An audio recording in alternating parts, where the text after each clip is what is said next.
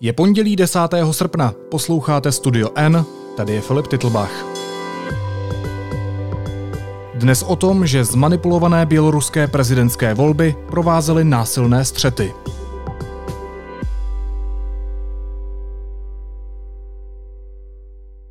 Breaking news from Belarus, where large scale protests are unfolding after the election. Riot police and protesters have fought running street battles in the Belarusian capital, Minsk. Police say 3,000 people were detained in Belarus.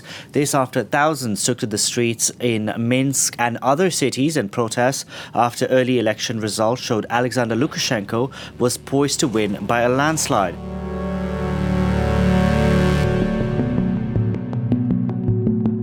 Běloruských prezidentských volbách zvítězila dosavadní hlava státu. Poslední evropský diktátor Aleksandr Lukašenko získal podle ústřední volební komise přes 80% hlasů. Kandidátka běloruské opozice Světlana Cichanouská skončila podle oficiálních výsledků s 10% Volby v ulicích provázely srážky policie s demonstranty. Běloruské bezpečnostní jednotky zadržely stovky lidí. Víc teď probereme s reportérkou Petrou Procházkovou. Petro, ahoj. Ahoj, dobrý den. Nakolik jsou ty výsledky voleb spolehlivé? No, tak je otázka vlastně, na jaké výsledky se ptáš, protože těch výsledků máme hned několik. Na ty oficiální. Na ty oficiální se ptáš. No tak ty oficiální výsledky jsou pro mě neuvěřitelné, i kdybych připustila, že mm, skutečně odpovídají tedy realitě, tak i to, jakým způsobem e, se k ním došlo, tak je podle mého názoru zcela neodpovídající tomu, čemu my říkáme svobodné demokratické volby. Navíc eh, ta, mm, eh, prostě ta čísla jsou až neuvěřitelná, když se podíváme na eh, zveřejněné protokoly z některých těch komisí, což se podařilo tedy, podařilo některým aktivistům dostat vlastně kopie těch protokolů, tak není žádný zatím, kde by, kde by Eh, bylo jasně vidět, že vyhrál Lukašenko. Prostě takové protokoly neexistují, nebo alespoň nebyly, nebyly zveřejněny. Takže to celé vypadá, že to příliš té realitě neodpovídá. Ale tam je ještě jedna důležitá věc, kterou tedy je třeba pochopit, a to je to, že v Bělorusku se nehlasovalo pouze v neděli. V Bělorusku se hlasovalo od úterka. Ten systém voleb je tam mm, prostě takový zvláštní, že kdokoliv, komu se nechce jít v neděli, tak může hlasovat pět dní předem. A tam je to pole eh, k jisté manipulaci výsledků úplně největší a pravděpodobně eh, k tomu došlo. A k čemu konkrétně během těch voleb docházelo? K jakým problematickým akcím? Čeho jsme si mohli všimnout takhle z dálky? Tak vlastně i zblízka, protože první, co se stalo, a to už se stalo dávno před volbami, bylo, že Bělorusko letos vůbec nepozvalo žádné evropské pozorovatele. E, ani se nepokusilo e, o, o nějaké vyjednávání, že by někdo tedy z Evropy ty volby přijel, e, přijel posvětit. Druhá věc je, že dávno před volbami, mnoho týdnů a měsíců, docházelo v Bělorusku k obrovské vlně zatýkání. Nebývalé i na Bělorusko, na tuto poslední totalitu v Evropě. Byli zatýkáni jak členové předvolebních štábů, konkurentů Lukašenka, byli zatýkáni blogeři, byli zatýkáni novináři.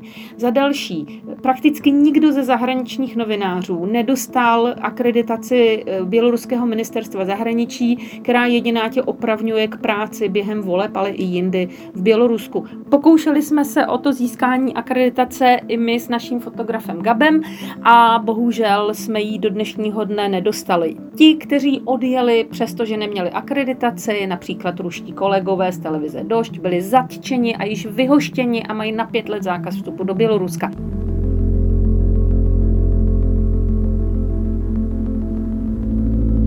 běloruské vedení nechtělo, aby volby někdo prostě objektivně nezávisle monitoroval. No a poslední věci, které se odehrávaly, ty už se odehrávaly včera v neděli během toho samotného hlasování. Já například jsem byla svědkem, takže o tom mohu mluvit se stoprocentní jistotou. Není to s odvoláním na nějaký zdroj, ale to jsem viděla na vlastní oči. V Praze ve volební místnosti číslo 115 na běloruské ambasádě.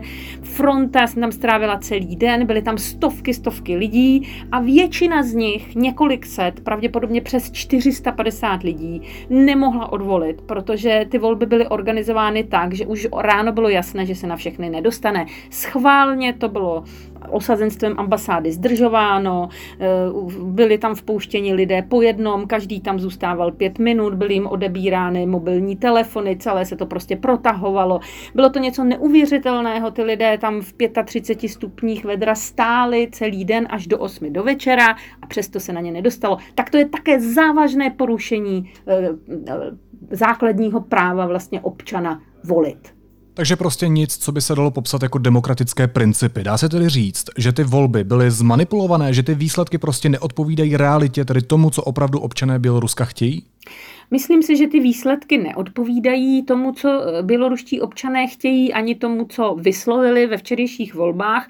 Na druhou stranu bych chtěla jaksi varovat eh, před takovým mm, jako přílišným zápalem, eh, který se může jaksi stát každému, kdo se ocitne v té bublině té, opozi- té opozice. To znamená, že já jsem také včera v té frontě před tou běloruskou ambasádou, kde byla naprostá většina studentů, mladých lidí, evropsky smýšlejících, prostě moderních Bělorusů, kteří hovoří už spíš anglicky než eh, rusky a mm, kteří eh, jak vidí svoji budoucnost v Evropě.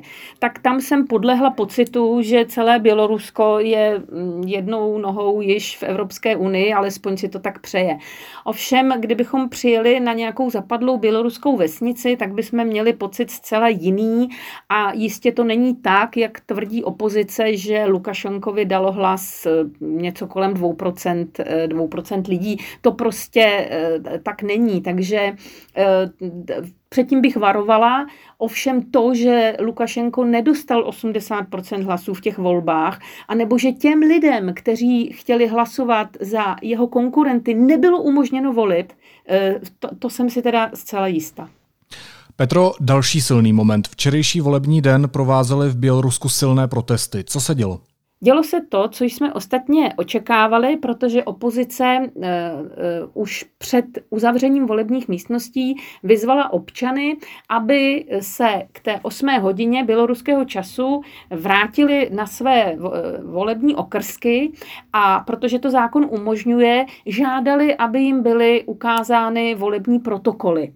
Eh, to znamená, že se vlastně před těmi volebními místnostmi začali schromažďovat lidé, jiní lidé vycházeli do ulic, protože eh, tušili, že tedy eh, ty volby, nebo věděli, že ty volby neprobíhají tak, jak by si představovali. Mezitím celý den přicházely zprávy nejen z Prahy, ale i z Varšavy, z Moskvy, že jsou tam davy lidí, které, kteří nemohli odvolit. To všechno zahušťovalo atmosféru, která v podvečeru už byla opravdu jako pohan šunková kaše, bych tak řekla.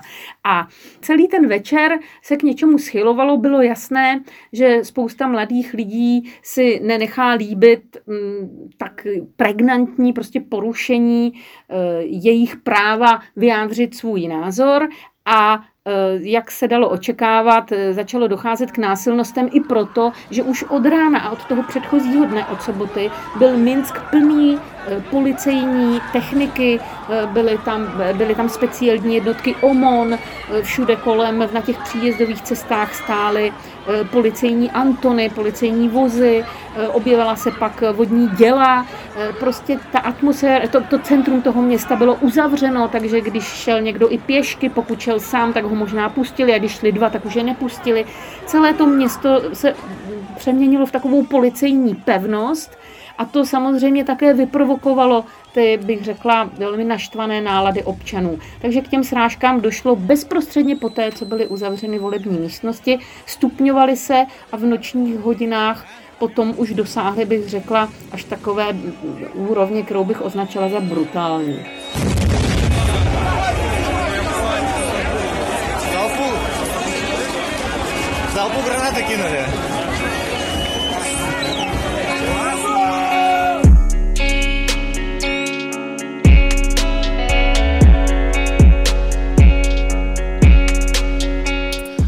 Jak na ty problematické volby a ty říkáš vlastně ostré nebo brutální dění v Minsku a dalších městech reaguje svět a Česká republika?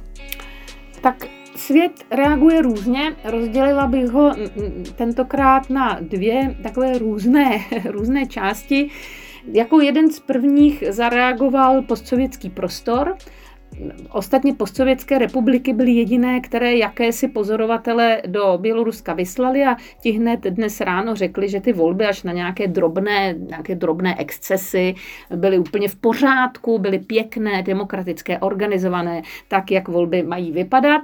Eh, vyvrcholilo to telegramem pozdravným, takovou zdravící eh, pana prezidenta Putina, který zaslal prezidentu Lukašenkovi velmi zajímavý telegram, chodem, který na jednu stranu uznává to, že Lukašenko zvítězil v těchto volbách a na druhou stranu mu tam hned v následujících řádkách sděluje, co všechno se od něj očekává. Pro mne to je zdvižený prst, taková výstraha z Moskvy, jako ano, my tě teď uznáme, ale budeš poslouchat a nebudeš předvádět to, co si předváděl před těmi volbami. Eh, no a pak je tady reakce eh, západních zemí neboli zemí ležících na západ od Běloruska, velmi ostrá reakce z Polska. Eh, polský premiér navrhuje dokonce mimořádné svolání evropských zemí nebo členských zemí EU k Bělorusku. Docela ostrá reakce ale zazněla i z úst našeho pana premiéra Babiše, který to násilí také odsoudil.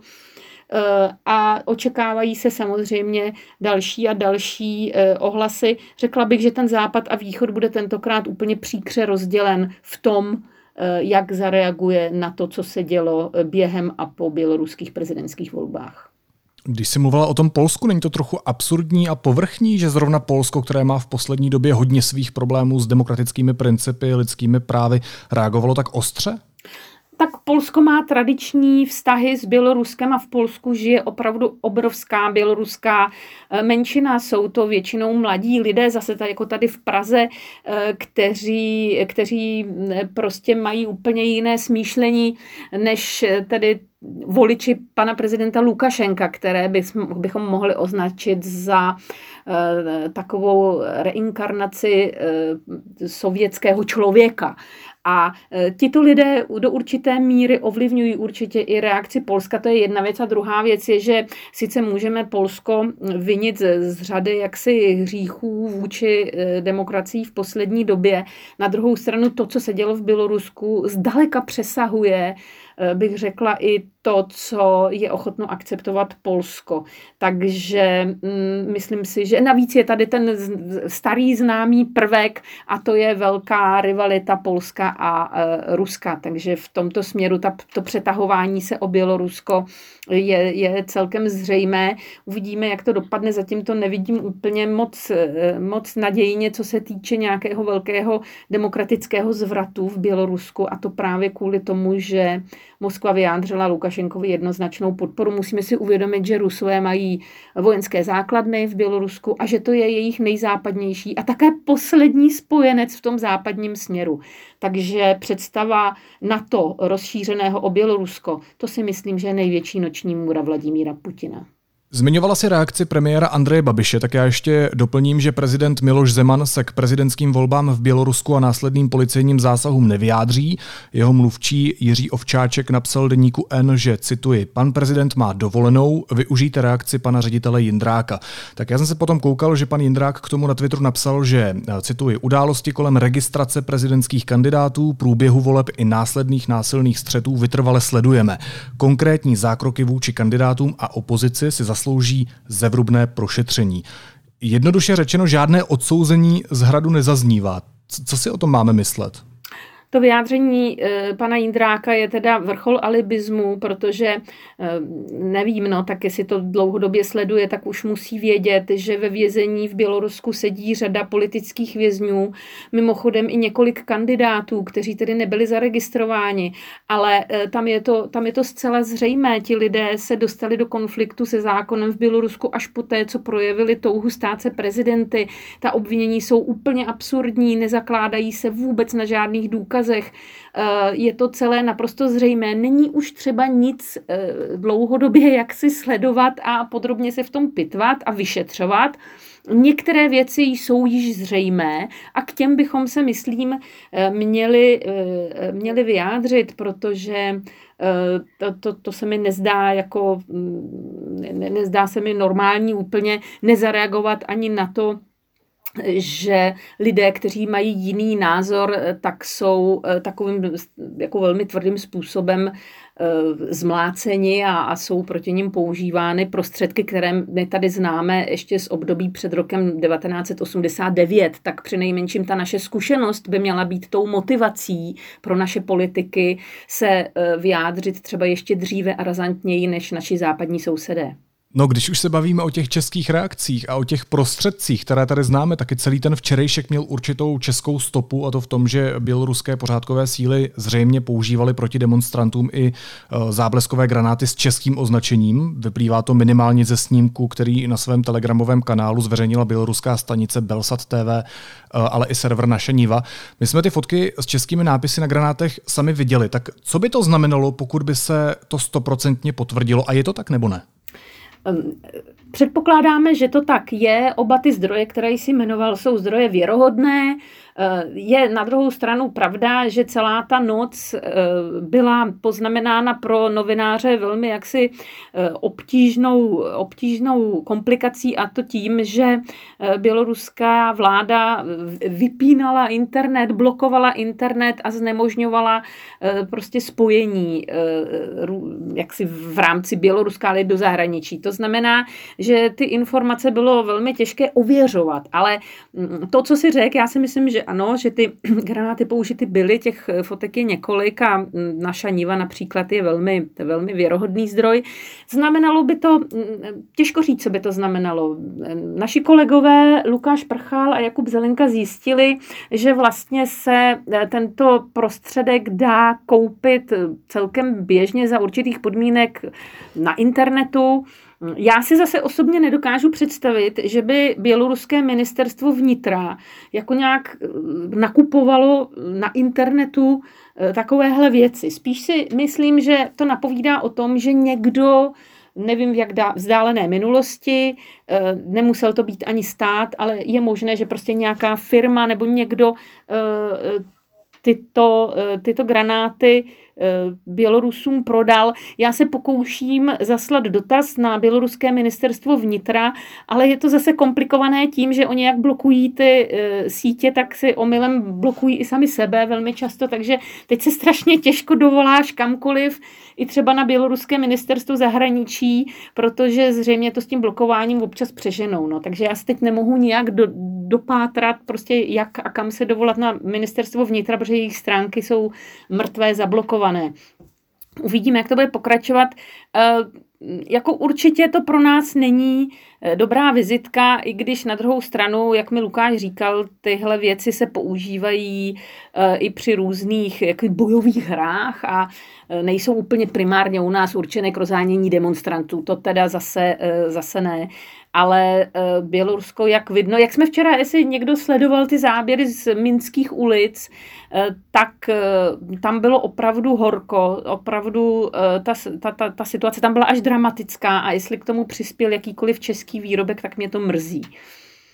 My jsme spolu, Petro, v noci sledovali to dění a já musím potvrdit, že ono to nebylo vůbec jednoduché vyznat se v tom, co se vlastně děje a hlavně ověřovat ty informace, které k nám proudily, protože jednak, jak se říkala, si nedostala žádnou akreditaci ty ani náš fotograf, eh, takže jste nemohli vidět na vlastní oči, co se tam děje a jednak tedy byl v mnoha oblastech vypnutý internet. Zkus prosím popsat, eh, na jaké zdroje jsme se my, ale i další novináři ve světě museli v tu chvíli spolehnout.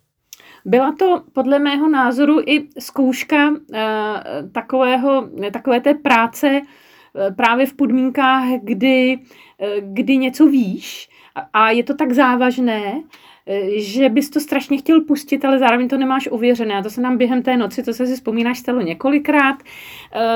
Je vždycky dobré mít těch zdrojů víc, Eh, já například mám velmi dobrý kontakt tady s místními českými Bělorusy, kteří zase mají své kanály do Běloruska. Tam ale musíme my jako nezávislí novináři dávat velký pozor, aby jsme se nenechali strhnout tím jejich aktivismem, který je pochopitelný, já mu tleskám, ale přece jenom je tady velká jaksi ostrá hranice mezi našimi přáteli aktivisty, kteří jsou v situaci, že opravdu bojují za demokracii a budoucnost své země a námi novináři, kteří do toho nemůžeme zasahovat, můžeme můžeme to jen pozorovat a objektivně to popisovat. Takže veškeré informace od nich já se také snažím nějak prověřit. Co mě teda nejvíc během té noci překvapilo, to se ti přiznám, to byla velmi dobrá a řekla bych objektivní a nečekaně, nečekaně bych řekla, Eh, profesionální práce ruských, velkých ruských státních agentur, jako je RIA Novosti, ale i Russia Today. To jsou sdělovací prostředky, které my opakovaně kritizujeme za to, že jsou hlásnou troubou Kremlu, že jsou šiřiteli dezinformací. A najednou včera se ukázaly pro mne v nevýdaně dobrém světle. A musím říct, že řadu informací, které jsme právě měli, třeba jak víš z Twitteru, ty si hodně sledoval Twitter, eh, já jsem sledovala adnoklásníky a jiné sociální sítě, když fungovaly. Sledovala jsem různá přímá vysílání, samozřejmě zase aktivistů. Takže pokud se ke mně dostala nějaká informace, jsem se snažila rychle podívat třeba na RIA Novosti a obvykle se tam za chviličku ta informace objevila ještě potvrzena od nějakých jejich zpravodajů, kteří byli také na místě. A to už potom je, jak se říká, jiné kafe. Máš to potvrzeno z více zdrojů, navíc je tam někdo, kdo je v těch ulicích a kdo sděluje něco, co vidí na vlastní oči. E, takže byla to piplačka, však to víš, byla to noční práce a byly to nervy, protože splést se třeba ve zprávě že je tam někdo těžce zraněný, nedej bože někdo zemřel, splést se v takovéhle věci, to může vyvolat uh, jako strašný průšvih.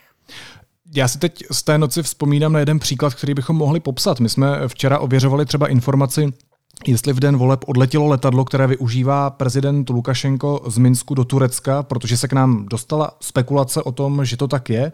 A to jsme vlastně udělali tak, že eh, ty si z ruských zdrojů zjistila, jestli opravdu toto konkrétní letadlo patří do Lukašenkovy flotily. Eh, srovnávali jsme různé obrázky, srovnávali jsme eh, to, jestli opravdu ten Lukašenko nebo jeho blízcí lidé nebo lidé blízcí Bělorusku využívají to letadlo. A mně se potom podařilo na leteckém radaru dohledat přímo ten konkrétní let, takže jsme byli schopni ověřit, že toto letadlo opravdu odletělo. Co už se nám ale včera nepodařilo ověřit, tak to je informace, kdo v tom letadle opravdu letěl. Tak už to dneska víme, jak je tohle náročné ověřit. Tohle je teď hodně náročné ověřit, protože samozřejmě ty spekulace byly, že tam letěla uh, Lukašenková rodina, teda jeho rodina, to jsou tři synové, nebo někdo z nich, nebo ten nejmladší.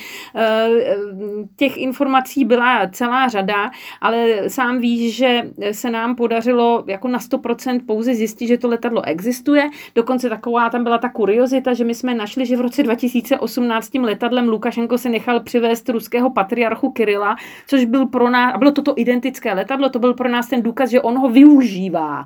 Jinak e, žádný seznam letadel Lukašenka ne, není, ale toto tedy byla zpráva, kde prokazatelně on ho použil pro svého hosta, tudíž ho může využívat a patří do vládní letky. Kdo v něm letěl, nevíme, můžeme se to domýšlet, ale domýšlet to je pro nás málo, to mohou na sociálních sítích lidé šířit, to my šířit nemůžeme, i kdyby jsme si to stokrát mysleli, protože je tady pořád velká šance, že to není pravda a poškodit nemůžeš e, nejen svého přítele, přítele nebo někoho, s kým sympatizuješ, ale ani svého nepřítele jako novinář prostě nemůžeš tohleto pustit, dokud to nemáš ověřené. A to nemáme, bohužel.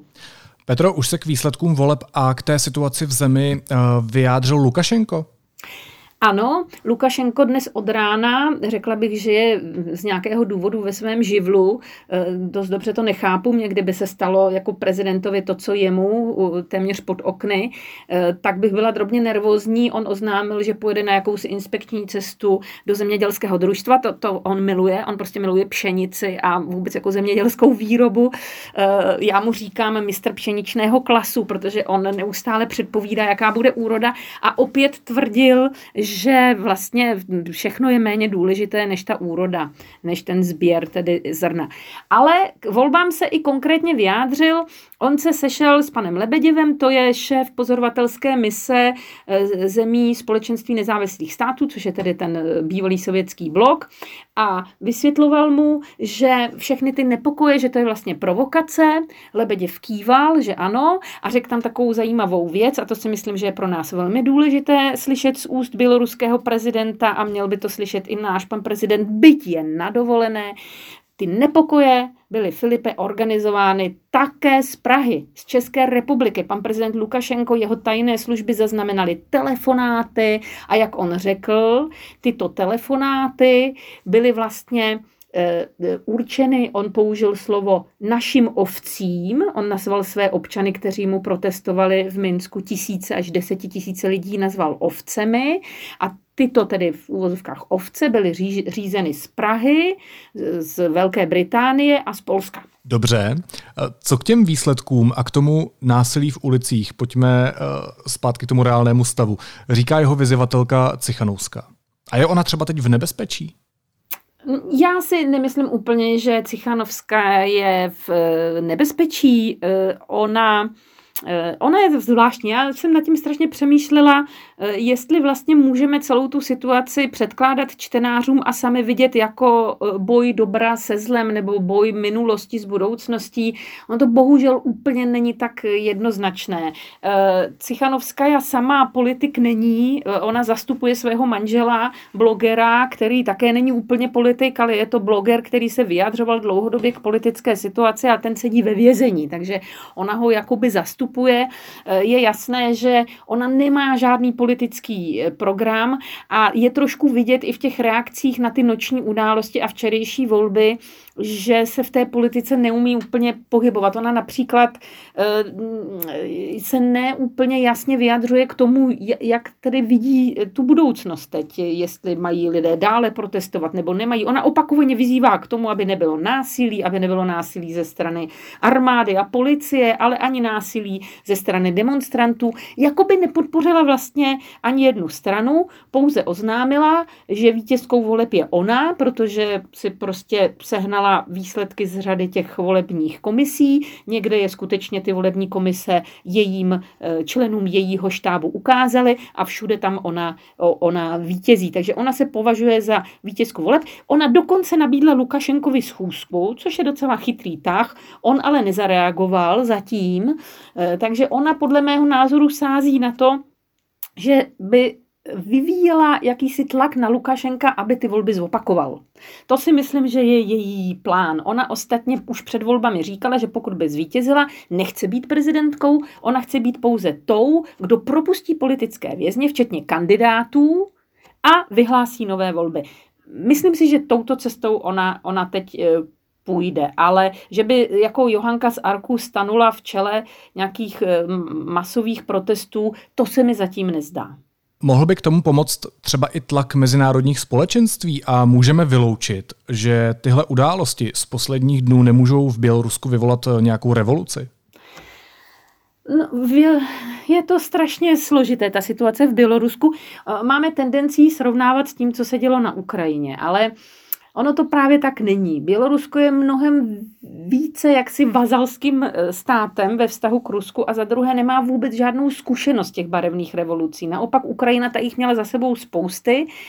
E, Bělorusko má e, kousek od Minska velkou ruskou vojenskou základnu a Lukašenko spoléhá na to, že prostě v nějaké kritické chvíli Rusko nedovolí, aby se v Bělorusku eh, ta barevná revoluce odehrála. Takže ta revoluční situace tam je, ale zase musíme si uvědomit, eh, my pořád vidíme jenom ty lidi, kteří mm, křičí a vycházejí do ulic a zcela oprávněně požadují, aby bylo ctěno jejich právo volit a vyjadřovat se. Ale my zase nevidíme ty lidi, kteří sedí doma na zadku, když to tak řeknu, čekají, jak to dopadne, anebo naopak drží palce Lukašenkovi. Já neříkám, že jich je 80%, to jsem přesvědčena, že jich není 80%.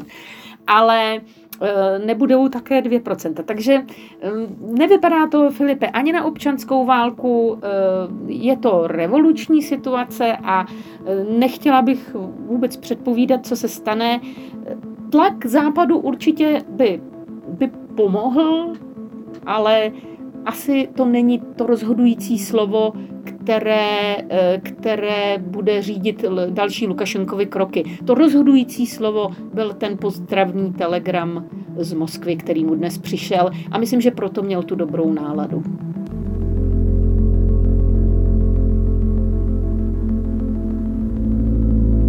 Možná ještě poslední otázka, Petro. Kdo je vlastně Aleksandr Lukašenko? To jsme neřekli. Jakou má pověst a jak řídí Bělorusko? kromě tedy toho, že ho fascinují uh, zrna a klasy. Aleksandr Lukašenko řídí Bělorusko hlavně strašně dlouho, od roku 1994. Eh, on předtím, eh, je to prostě chlapec z vesnice, on předtím vystudoval eh, zemědělství. Je to jedna zajímavá taková perlička z jeho, z jeho životopisu je, že on byl jedním z mála, kdo při hlasování o rozpadu Sovětského svazu byl proti. Eh, on eh, v roce 1991 eh, se postavil proti rozpadu Sovětského svazu a tím vlastně se dostal do povědomí tehdy těch lidí, kteří se toho také báli, těch lidí, kteří prostě chtěli nějakým způsobem spíš přetransformovat Sovětský svaz, než ho nechat rozpadnout. Víš, musíš si uvědomit, co to Bělorusko je. Byl jsi tam někdy na dovolené? Nikdy. Většina Čechů nebyla v Bělorusku na dovolené. Bělorusko nemá moře, nemá vysoké hory. Eh, je to, nechci říct, země nezajímavá, ale není úplně turisticky atraktivní. A je to i vidět na tom vlastně celkem nezájmu Čechů o Bělorusko. Když se děli věci na Ukrajině, tak bych řekla, že ten zájem byl obrovský, veliký. Češi daleko lépe reagovali nebo více reagovali na dění na Ukrajině než v Bělorusku. Na to Bělorusko jsme si tak nějak všichni zvykli, že to tak je a Lukašenko nám slouží tak trochu pro obveselení. Pro novináře je to skvělý objekt, jak o něčem psát, protože on, když něco říká, tak se to vždycky hezky dává do titulku. Jsou to většinou jako obrovské nesmysly.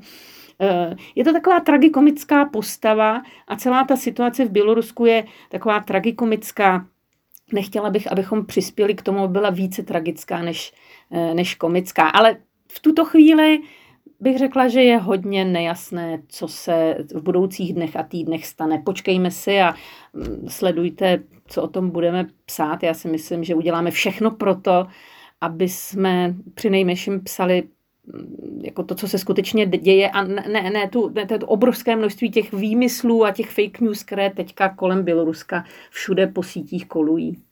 Říká reportérka deníku N Petra Procházková. Petro, moc ti děkuji za informace. Hezký den.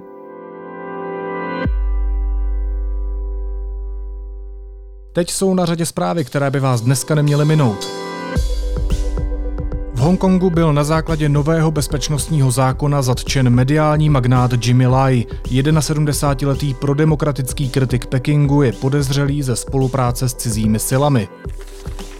Policie šetří otevřeně rasistický článek na dezinformačním webu Vlastenecké noviny o požáru v Bohumíně, při kterém zahynulo 11 lidí, včetně dětí. Policie už to šetří, oznámil na Twitteru ministr vnitra Jan Hamáček poté, co řada lidí na sociálních sítích upozornila na zjevně rasistický a nenávistný charakter textu. Zvýšené riziko nákazy koronavirem zůstává pouze v Praze a v okrese Frídek Místek. Vyplývá to z takzvaného semaforu Ministerstva zdravotnictví, podle kterého bylo ještě minulý týden rizikových regionů 9. V ostatních částech republiky je riziko nákazy minimální.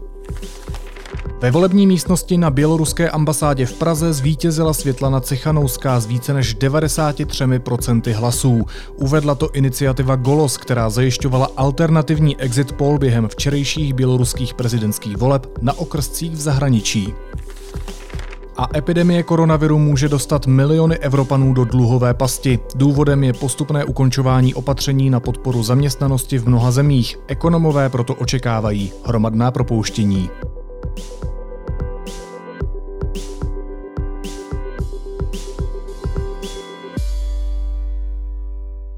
A na závěr ještě jízlivá poznámka. Ludvík Vaculík kdysi řekl, že komunismus je bytí. Komunisti nedávno kontrovali předvolební kampaní s heslem Komunismus je in. Kdo podstatu jakéhokoliv autoritářského režimu vystihl lépe, můžete dneska vidět v Bělorusku v přímém přenosu, když tedy zrovna nevypínají internet. Naslyšenou zítra.